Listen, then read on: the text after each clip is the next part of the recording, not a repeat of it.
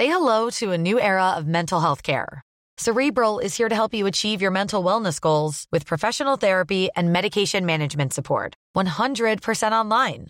You'll experience the all new Cerebral Way, an innovative approach to mental wellness designed around you.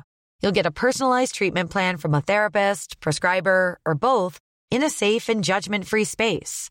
Your cerebral therapist or prescriber will outline a customized plan with clear milestones along the way so you can get to feeling your best. With Cerebral, you're not alone in your mental health journey. We're here to empower you to live a fulfilling life. So take that first step towards a brighter future and sign up today at cerebral.com slash podcast and use code ACasts to get 15% off your first month. Offer only valid on monthly plans. Other exclusions may apply. Offer ends July 31st, 2024. See site for details. I've warned you a couple times that September is going to be Kid Lit Month. And I just want to heads up here because y'all saw what book we're talking about today. So there's content warnings aplenty. We're going to be talking about poverty. We're going to be talking about child death. We're going to be talking about uh, LGBTQ kids and masculine identities and so much that is in this book that you don't remember because they made you read it when you were nine.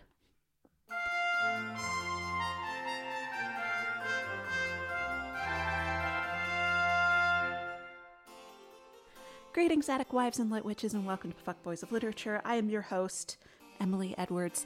You know by now that I don't like kids, so you're probably thinking it's really weird that I'm talking about Kid Lit.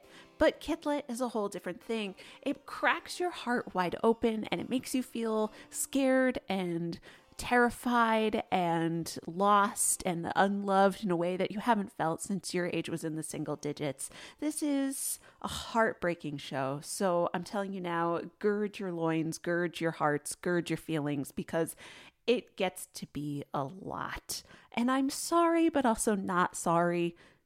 Get a cup of tea, snuggle down, and be prepared to feel an awful lot of feelings. All right, everyone with me today is a voice you will recognize from many, many previous episodes of the podcast. Michelle Affey, how the hell are you? Hello. I'm so glad I get to talk to you about this. I know. This book. Oh boy. yeah. Yeah. I mean, I, I, guess I have to ask, like, how, when did you first read it? Because this is one of those many moons ago books. um, I think it may have been the fourth grade. May like it's one of the books I know I read in school, mm-hmm. but I don't really remember the experience of reading it. Weirdly, the only thing I remember was that um, I don't know if they probably made you do this in school too, where you had to read a book and people had took turns reading out loud. Oh yeah, definitely. Bits of it, yeah. And um, I read faster than the people reading out loud, so I was like two chapters ahead. Mm-hmm at my desk and the teacher yelled at me because I was it was my turn to read. And I didn't know where we were. you didn't know where we were. Yeah. yeah. It may like, have been this book. It may have been this book. It may have been any other book I read in school. exactly. You're like the standout memory of it is getting in trouble in class and sobbing my eyeballs out. like Pretty much, yeah. Yeah, this is one of those books that like you bring up in conversation and people will be like, "Oh my god, that book."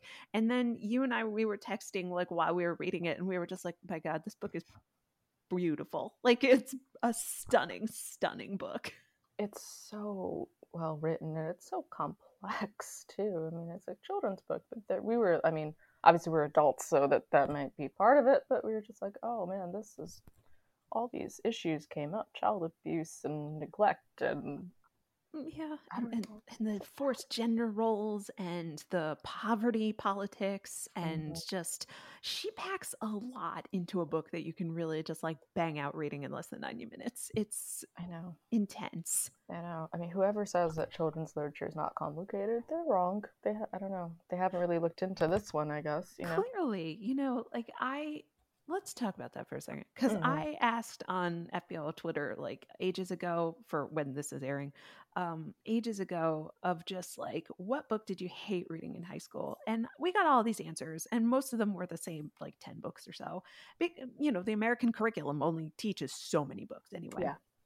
So after a little while after everything everybody stopped having fun the internet decided to be sour and a bunch of people just started saying basically that unless you are reading Chaucer, Shakespeare, like incredibly advanced stuff in mm-hmm. high school, you're basically letting kids like be stupid and not grapple with actual literature. And man, Bridge to Terabithia is proof fully that something written at a lower grade level, fourth, fifth grade is definitely when this is usually assigned, is not it's not simple. It's not a simple book. Mm-hmm. There's so much happening here. Yeah, I mean, there's so much happening, and just I'm a librarian in my other life, so I'm not a teen librarian. Um, I'm in adult services, but still, I kind of feel like you need to meet people where they are in terms of yes. reading, and whether it's complicated or not, you you know, y- you want people to like reading. Thank you. Right. Yeah, I mean, it, it's one of those things where it's like someone sort of um barked at me. You know, it's like most adults don't read past a fifth grade level. Mm-hmm. And that's very true. And I, you know, I don't know. I'm not a teacher. I'm not a librarian. I am not someone who deals with other people, quite frankly. And I don't know if those people can be pushed to read at a higher grade level or if we should acknowledge the fact that, like, maybe people who, you know, started reading at a 12th grade level when we were in the third grade, like I know both you and I were, yeah. like, we're the freaks. It's fine for us to be the outliers and for other people to, air quotes, only read at a fifth grade level. Like, that might just be the natural human reading comprehension ability. I mean, it might be. I mean, I don't know. I, I feel like I read very quickly somewhere that average is like seventh grade level for an American adult. I yeah.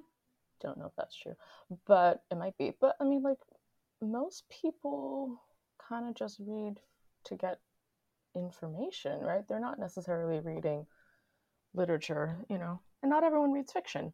So exactly. it's it's a lot of extrapolating and um, inference, and not everyone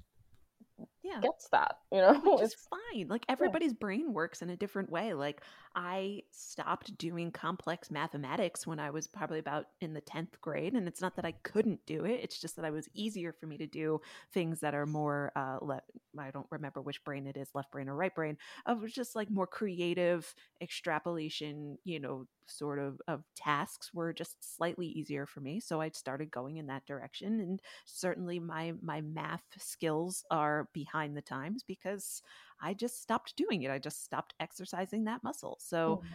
i feel like this book and we also did um charlotte's web which is an even younger grade mm-hmm. uh grade level reading complex human emotions are able to be uh, understood and taught in something that does have like a lower vocabulary threshold and shorter sentence structures, which is literally all that defines like grade level readings.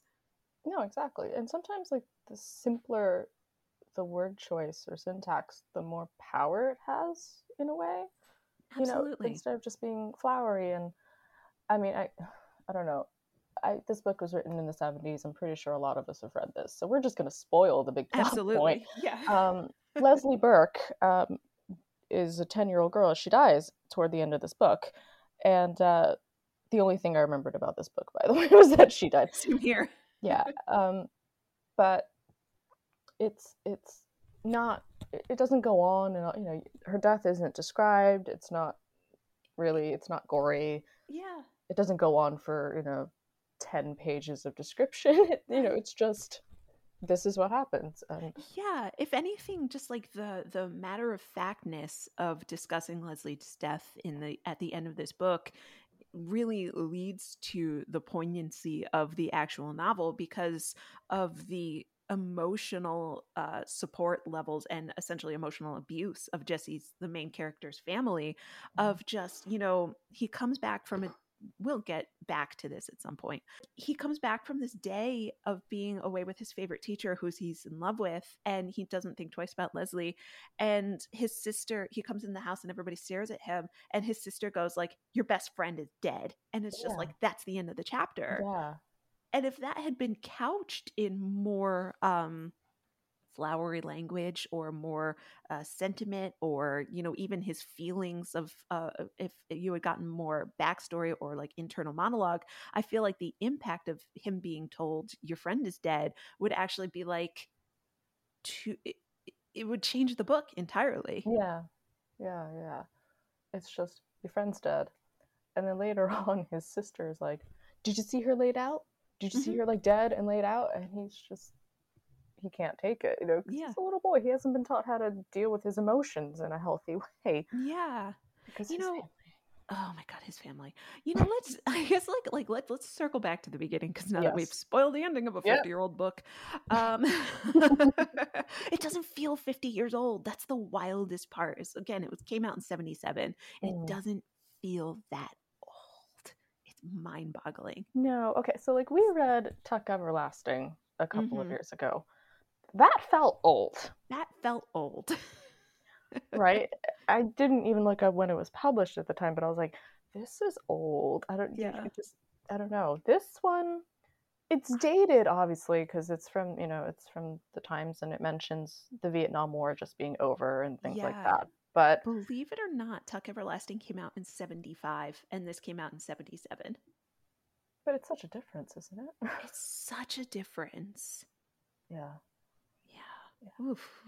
Sorry. Like I'm getting goosebumps thinking about just like the overall like messaging difference cuz like Tuck Everlasting takes place in a different time mm-hmm. period like it takes place in like Edwardian sort of time period because yeah. they talk about her boots a lot and it's like mm-hmm. that didn't really those weren't the fashion for very long until they got zippers um but like this is only came out two years later and the politics of it are very very very different yeah i mean it's also more of a contemporary story for that time that's right? true the time that it was published so. Yeah, and you and I are both Yankees, like through and through. So yeah. you're yeah. And so like I had not recalled that this book takes place in not quite the rural south because they're within commutable distance to Washington D.C., but it is definitely like the poor south. Mm-hmm. And I didn't really grasp the first time I read this when I was 9 about like how much that colors like every single moment of the narrative of oh, this. Oh, yeah, no, I would have no idea.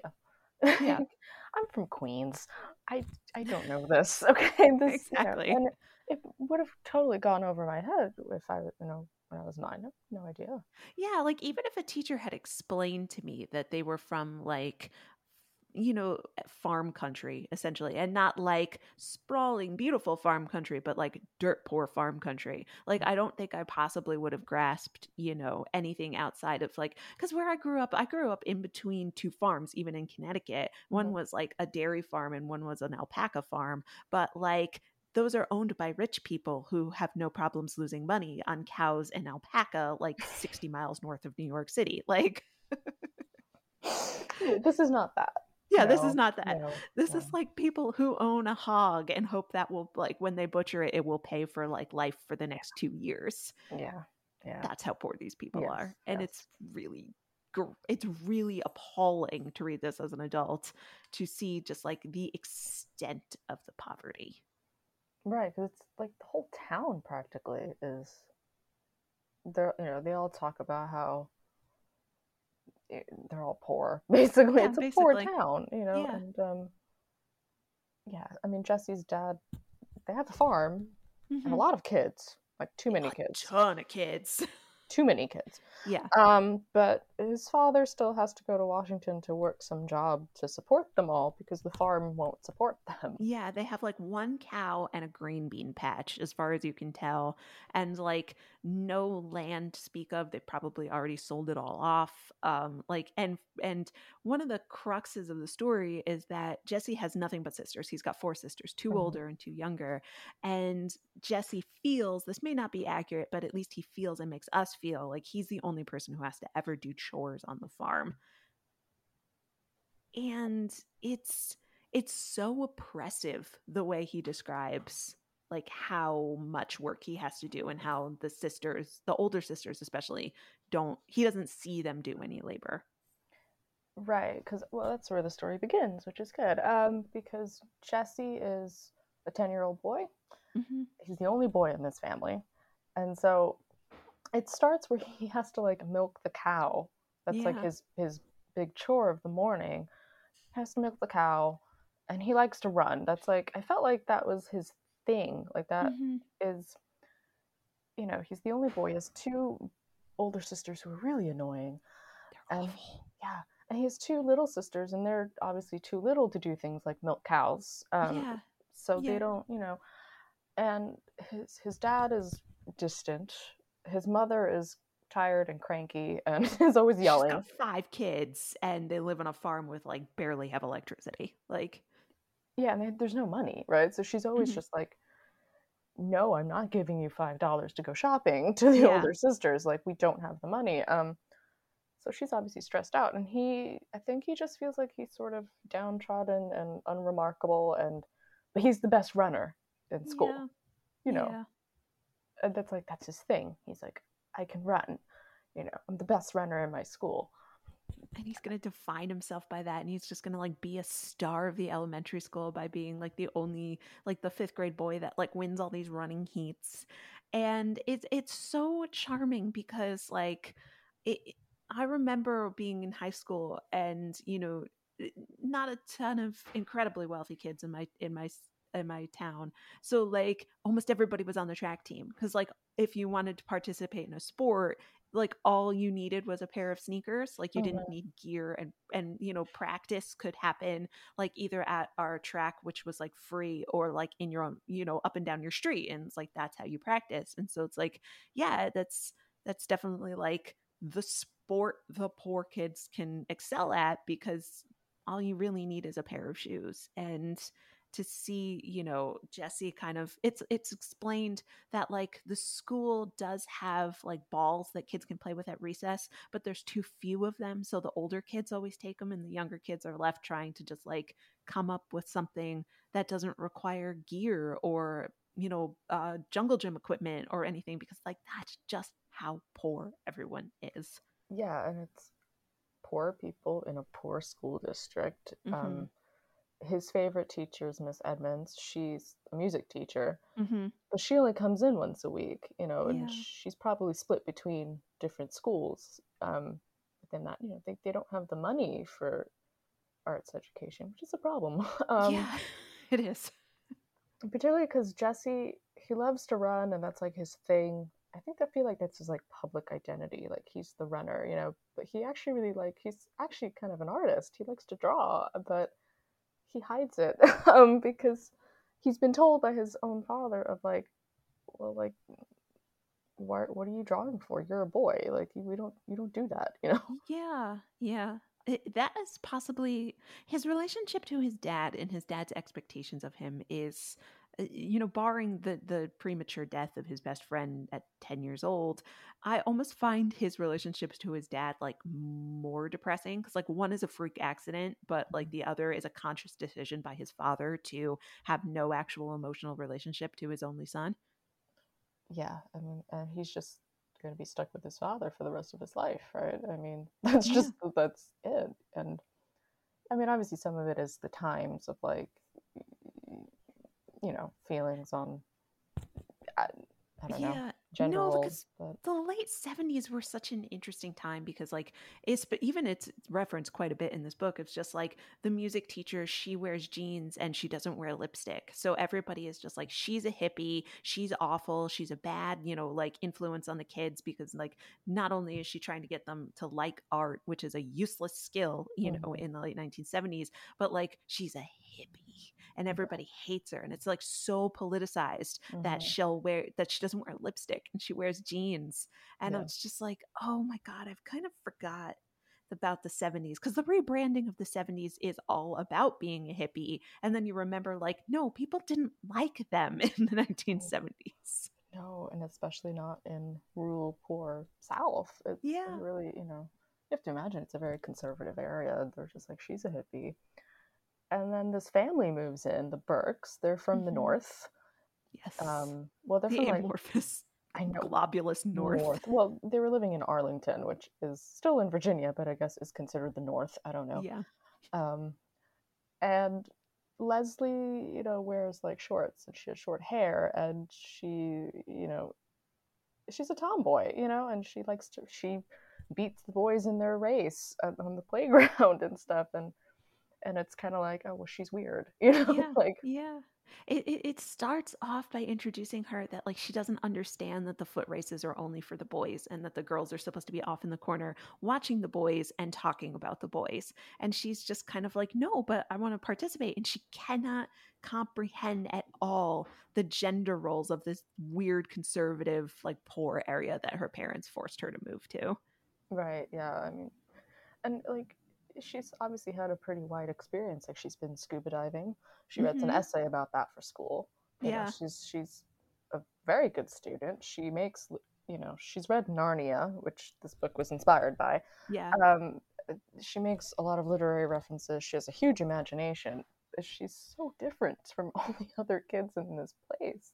So different And I think it's so. uh, I love the fact that Katherine Paterson gives Jesse an incredible emotional intelligence. Like Mhm. that, little boys in books are rarely, rarely ever given. And you know, he he is he is uh, an athlete. He has this the the other side of not understanding why his father doesn't want him to be an artist. He doesn't. He knows why his his father uses words. They never say the words to let him know that it's not desirable to be a male artist. And we can only assume that those are we know what those are yeah only assume those are case slurs. But um, Jesse has just such an incredible emotional intelligence of just going like looking at poor Leslie and saying like, I know your parents wanted to move here, but did they at all comprehend the kind of impact that would have on you if just like this world is so different from the world that they brought you up in and you're 10 like you have memories you have experiences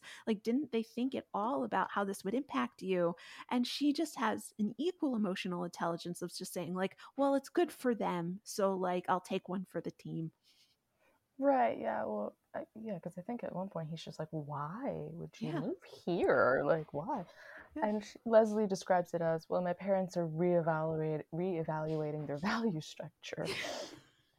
Literally what she says. I have it in quotes. And like, uh, I don't know. Well, we were talking about how it reminded us of like rich people who like want to move to the farm because they think they have all this glamorized, romanticized version of what rural life is. exactly so you're you're right that like um we were talking about like the rich people who just like move to farms and uh, like i am i guess i could be accused of that i just moved from los angeles back to like connecticut and it's like and we're we keep going like oh we have so much land we have an acre and a half like for connecticut it's not like that much space like it's not a massive massive massive amount of space but Mhm. like after living in a city for 15 years it's a huge amount of space Mhm. and like we just we just bought a house and like you know so many people especially now in the pandemic are doing that too where it's mm, just like Yeah. i'm going to move from the city to like upstate new york and i'm going to spend like the money that you can use to buy a apartment in new york city buys you 15 20 acres like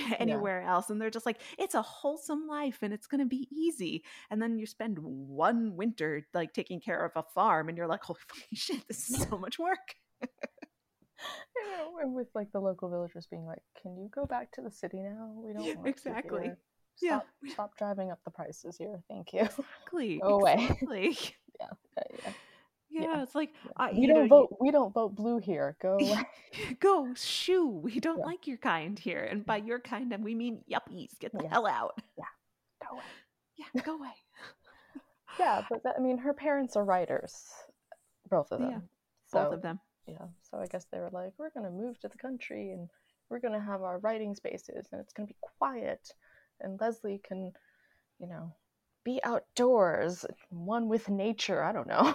yeah it's super bizarre they they don't really seem to think about how it will affect her they just think life in the country is inherently better than life in the city slash suburbs of of arlington virginia which is essentially the same thing as washington dc it's like Mhm, super expensive and mhm, and if you work for the government that's where you live mhm. and so like they just don't think about the just the the, the even the educational difference of moving her from Arlington, Virginia, which is like a major city, Mhm. to the fucking sticks. Yeah. Where they have music class one day a week. yeah. This and... poor girl's been scuba diving, and like gym class consists of running, and that's really about it. Yeah. As a person with a very deep voice, I'm hired all the time for advertising campaigns. But a deep voice doesn't sell B2B, and advertising on the wrong platform doesn't sell B2B either. That's why, if you're a B2B marketer, you should use LinkedIn ads. LinkedIn has the targeting capabilities to help you reach the world's largest professional audience. That's right, over 70 million decision makers all in one place. All the big wigs, then medium wigs, also small wigs who are on the path to becoming big wigs. Okay, that's enough about wigs. LinkedIn ads allows you to focus on getting your B2B message to the right people. So, does that mean you should use ads on LinkedIn instead of hiring me, the man with the deepest voice in the world? Yes. Yes, it does. Get started today and see why LinkedIn is the place to be to be. We'll even give you a $100 credit on your next campaign. Go to linkedin.com slash results to claim your credit. That's linkedin.com slash results.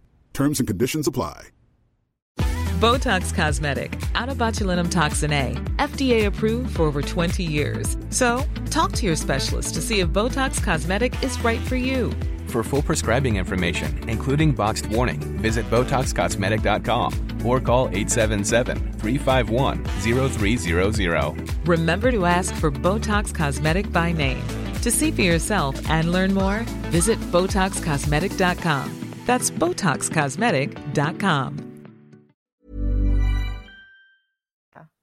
Mm-hmm. They don't think about it. It's they weird. Don't think about it at all because it has to be inherently better because it's not the city, which like America still functions on. Oh yeah, I mean that's why people move out to Long Island from the city because they're like, oh, but it's the suburbs and the schools are better. Yeah, which is code for quite a lot of things. Yes, um, it is. You are yeah. describing my family to a T. And then Long Island got too busy, and then we had to move up to Connecticut. And it's just like this all happened like in my lifetime, and it's just kind of like that's guys, we know what you were doing. My dad is blessedly dead, so I can just be like, my dad was a screaming racist, and it's like we know what you were doing. And then you had to move out of the town that I currently live in because it was changing too. And it's like, oh, Douglas, you racist old man. Like we know what you were doing and it's not coded at all. No, no. It's like because the schools are better because mm-hmm. the property taxes are insanely high. Um People do that. Yeah, um, yeah. Because they're like, oh, but there's more space. Yeah. Well, yeah, there is more space, but it's expensive space. It's very Long expensive. Island. Yeah. Yeah. Or Arlington or I don't know, Bethesda, Maryland. I'm not, you know, any other yeah. suburb that is so expensive. We've got friends from college, people who've been on the show who live in that area, and I'm like, it is the same price as Los Angeles. It is so expensive. It's crazy expensive. Yeah, and you have to drive everywhere. Yeah, like, there's no like you have to drive everywhere. You have to drive everywhere. this is a foreign concept to me. I'm a New Yorker. I'm just yeah. like, oh, I have a MetroCard. that sounds nice. Yes. Uh, yeah, it, it's completely unwalkable here too, which is like super bizarre to me. It's like there's no sidewalks in my town. Mm. I'm like, mm. but mm. there's also like no place to park in like the place where all like the cute eateries are and stuff mm-hmm. like that. It's like so I have to walk a mile and a half, which is not far. No, yeah. In this, you know, like in the street, and it's like it's like a state route, so it's like super busy. It's like okay, so you never thought that people would like take public transit. There's no buses. Mm-hmm. There's no like trolley cars. There's no taxis. Like what? And I'm supposed to drive there. I guess not park, get like tuck and roll out of the car and just like, it's like, oh, I wonder why your town freaking died. It's because you literally have no means to participate in town life. It yeah, no, it, it sounds like it wasn't very designed very well. If there's no, no place to no, no, no. park, I thought that was the first rule of suburbs: is like you have parking lots everywhere. Uh, no, no, not really. Like uh, it's because the town center of like where I live was built in like 1850. Oh, okay.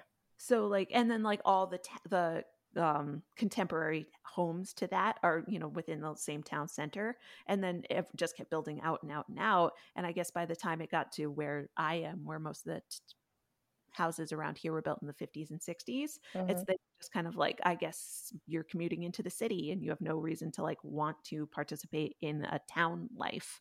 And it's just very.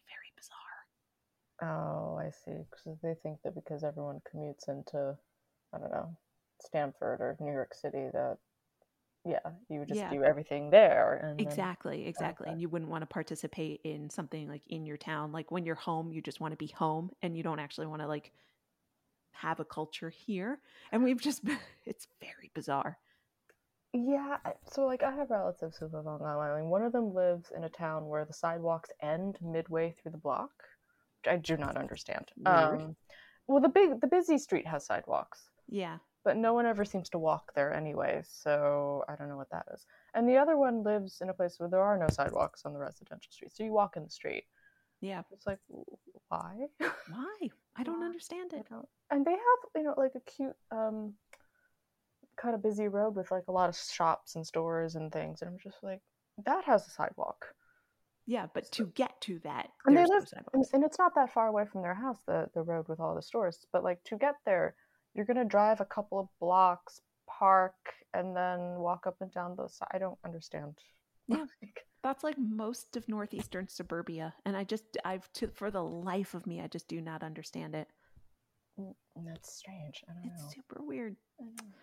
But it reminds me so much of like the the town life that like these kids are living in even though the book takes place in a place that's much more rural. You Mhm. know, it's like the kids go to school and then they go home. And then there's like nothing else to do, not even and again, everybody is poor and it's one thing that like Leslie explains to Jesse, you know, you know, we don't have to worry about money. And Jesse's like, "What do you mean you've you don't have to worry about money?" And she's just like, "No, like everybody has to worry about money." And she's like, "No, we specifically, like my family, does not have to worry about money." And it's the first time he's ever met someone who wasn't like counting every single penny that they were that they that comes into Yeah. the house and it's magic to him he's never thought about it before in his entire life It's never occurred to him that you could be like that, right? Mhm. His, I mean, because his mother begrudges like every dollar that his older sisters ask for to go to the mall, yeah which is like I don't know how how far away it is. It sounds like it's you know maybe the next town over or something. yeah Um, and she's just like one dollar, Mhm. one dollar. That's it. That's all we can spare. That's all I'm giving you to buy whatever. And um, yeah. And, but Leslie's like, no, eh, you know, like her parents were able to buy this old farm with the house. Her mother writes novels. Her father writes political things. Um, and they're fine, you know. Yeah. during the the era where you could actually make money off of writing and that era is long past as well so that's the other moment of historical value of this book Yep. where his father writes like political her father writes like political articles and makes a just fine living where they can fix up an entire fa- dilapidated farmhouse and then move from it without a second thought whatsoever I want to know what her grandparents did. yeah like what kind of trust fund was involved here We're not going to get that far. No. but yeah. no no no No, but um, they kind of become friends, right? Like Jesse and Leslie. Um, yeah because he- I think Oddball recognizes Oddball. yeah, definitely. Like, there's nothing that should really bring them together, but there is something about Jesse where he just doesn't understand sexism, which is which is both like charming and not realistic, but I appreciate it. yeah. I mean, I I chalked it up to the fact that he has so many sisters, you know, Mhm. but which is a possibility of just like, um. But yeah, I, you know, he kind of right realizes that like she's not. She's not. She's not making friends with the other girls. She's just so bizarre to them. Yeah. Um, and they live, you know, they kind of get off at the same bus stop because they live near each other. So they kind of slowly become friends. And then, was it on Jesse's family's property that they go to? Or it's like nearby, right? they- Yeah, it's kind of like unincorporated or like unclaimed land, sort of like adjacent to their both their family farms, where it's just like there's a creek that someone probably owns, but no one really takes care of or claims. Mhm. And like that's pretty much everywhere around here where it's just like there's woods and someone's got to own it, but no one knows who and you just kind of like go and play on it like it's it's pretty common like in in you know more rural or you know wildy places mm-hmm. and so they like find all these pine trees and and they go and play in the woods and they're so excited because it's like that taste of adulthood that taste of like unsupervised like creative play where no one is there to tell you what you're doing is wrong or you have something better to be doing with your time right no but it's lovely to like to kind of watch them develop and leslie decides no this is our kingdom we will mm-hmm. call it terabithia and i'm the queen and you're yeah. the king and look look at all the terabithians they've come to greet us you know and it's um and to get there they they swing on a rope across this like creek bed. Um, yeah. we were debating about why there was a random rope in the woods but... yeah you know like it would never obviously like my no nine year old probably not many nine year olds or at least not many white nine year olds are going to read about uh, just an old rope hanging off from a tree in the middle of the woods in the in rural the south. south and i was like oh fuck what is that doing there? Yeah, because you will notice that uh, Katherine Paterson may just have been as something she was blind to, but she never actually describes any of the kids as being kids of color.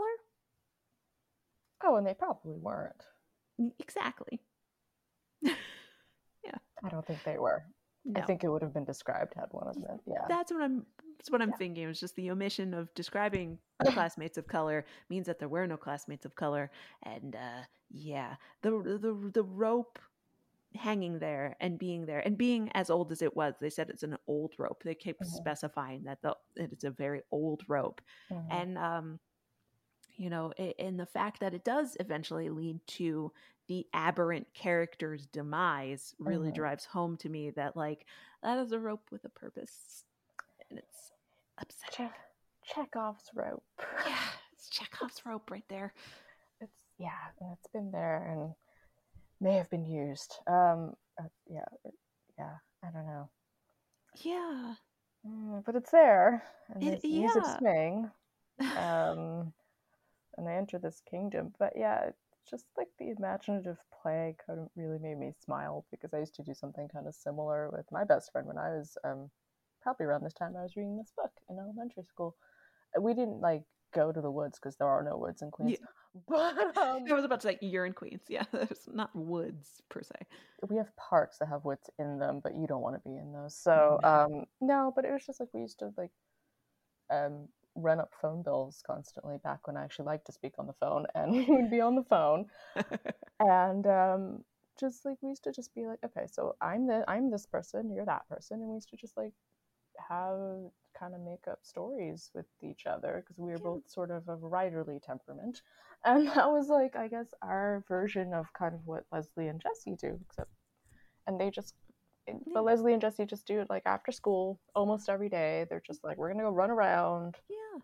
And it's really lovely. Like it's something that I've noticed as more and more of my friends have kids of just like I've noticed that like a lot of people under 15, maybe like 15 and younger, like they don't get a ton of like unstructured playtime. You know, mm. it's like you have activities now and it's like you go to ballet, you go to violin lessons, you go and you know do gymnastics or whatever and so it's like there's a lot of things that kids do and you know often like very physical you know they play soccer they play you know basketball and stuff like that but it's all very structured and i'm just kind of like yeah but when do your kids learn how to like play? By themselves. Yeah just make shit up. Yeah because i mean that's important too to just let them you know like i have a young um, niece she's six and she she has a bunch of stuffed animals. She'll make up things about them. She draws random things, mm-hmm. um, which is good because she gets off screens that way. But you know, she just makes her own stuff up. You know, and I'm like, yeah, but that's the way you should be playing. And also, it's like important to have kids learn how to. I mean, not only like use their imaginations, but to play by themselves. Like yeah. you don't need to be told how to play. Yeah. It, you know. Yeah, there's no rules. Like. No you just sit there and, and do stuff and it's yeah. it's really fun yeah and it, i think it teaches you to not be bored as an adult because you're no always lie. you're always just thinking about something you know yeah. exactly mm-hmm. but it, it, it is very funny to me that like i do have family members my brother is like this my brother is a mechanical engineer and like he said to me like recently like if you just asked him to write a story like he wouldn't know what to do mm-hmm. and i'm like what do you mean you don't know how to just like make up story like you just wouldn't be able to pick a character out of thin air and make it do something. And he was just like, no, like what? I would need parameters. And like, I feel like he's had such an, an intensive like engineering sort of education and background since, you know, in middle of high school when everybody kind of figures out what they kind of like like and want to do mm-hmm. that like he's just kind of like lost the mechanism and i'm like oh man that sucks like that kind of just sucks yeah i mean i just find that some people just don't have that chip yeah. in their brain too. Like they just have a hard time being like, "What do you mean? I have what? What, what do you yeah. mean I have to like make something up? Like I don't understand what that is. You know? Yeah. Yeah.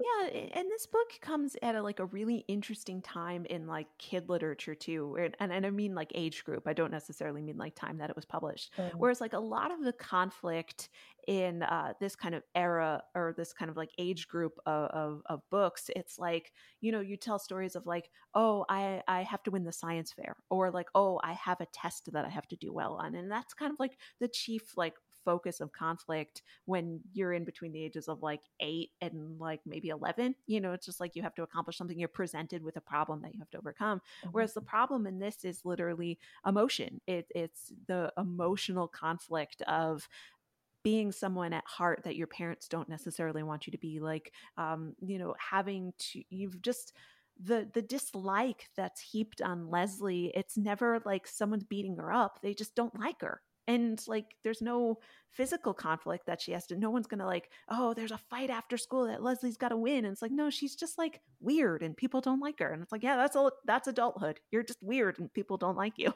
Yeah she's weird and she's different and so she's excluded from you know the cliques that the, these girls already have. Like they've obviously all grown up together yeah. and she's like the weird new kid and they just don't want anything to do with her. Yeah and and it's fascinating how many times that leslie um breaches the gap between the uh the the created femininity in the world where they are living.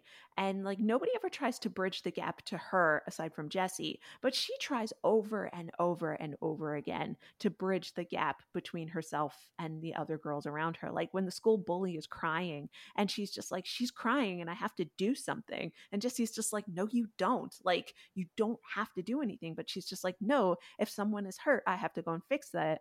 And, you know, she doesn't match the I'm wearing makeup and dressing like a peacock in order to go to Easter service because I'm 13 and I need to think about getting a husband, like Jesse's uh-huh. older sisters. Like, that's not how Leslie's brain works at all. But she is always trying to um, close the, the rift between herself and the expected gender roles of, of the society that her parents moved to.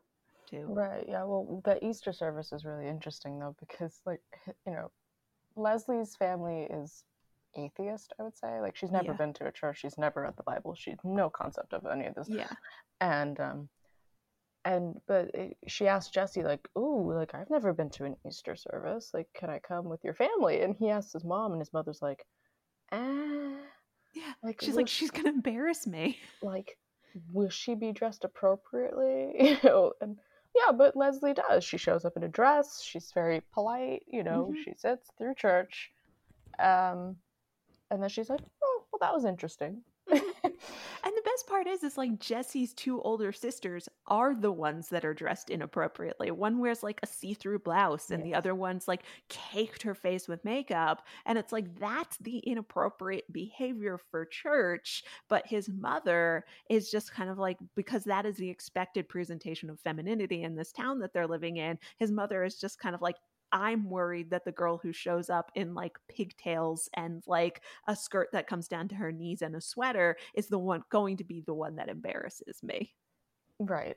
As if Leslie can't figure out how to dress appropriately for occasions. She's a smart girl. or that her parents are there and capable and understand the the the modes of going to church. Like they're grown adults from Arlington. They know people who go to church. I'm sure they've been to church and chose not to. Mm-hmm. And like this mom can Jesse's mother cannot comprehend that like this weird family might understand the the the social mores of the town that they moved to. Yeah, yeah.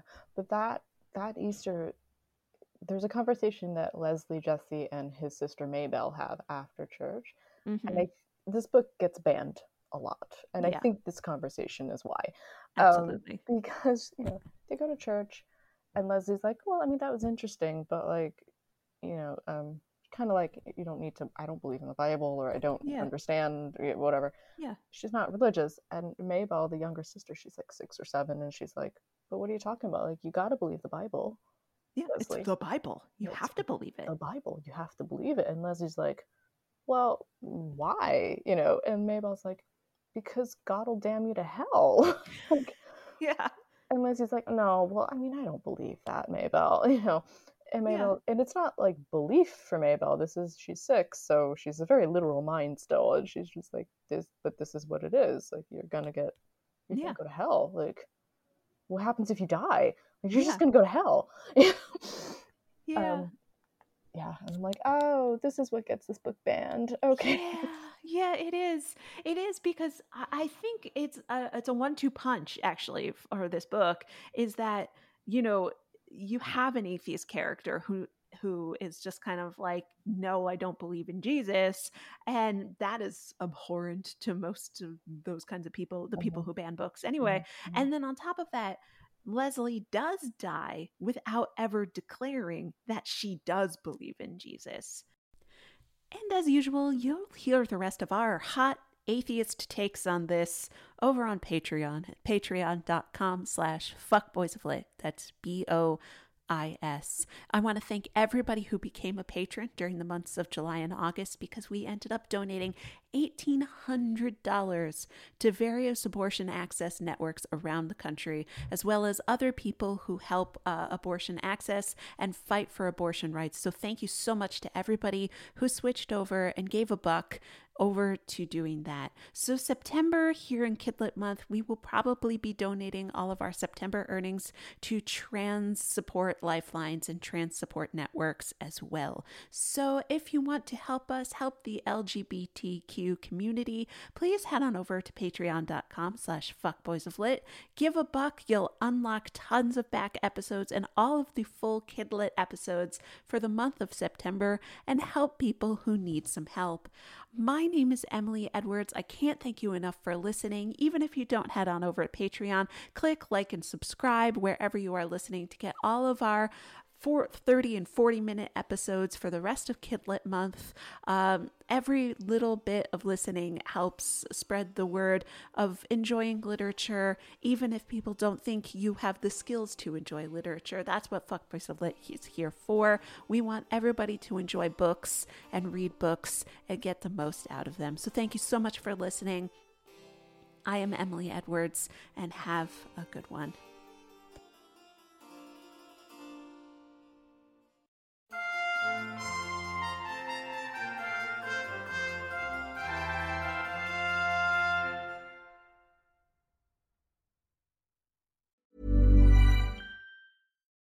Botox Cosmetic, onabotulinumtoxinA, FDA approved for over 20 years. So, talk to your specialist to see if Botox Cosmetic is right for you.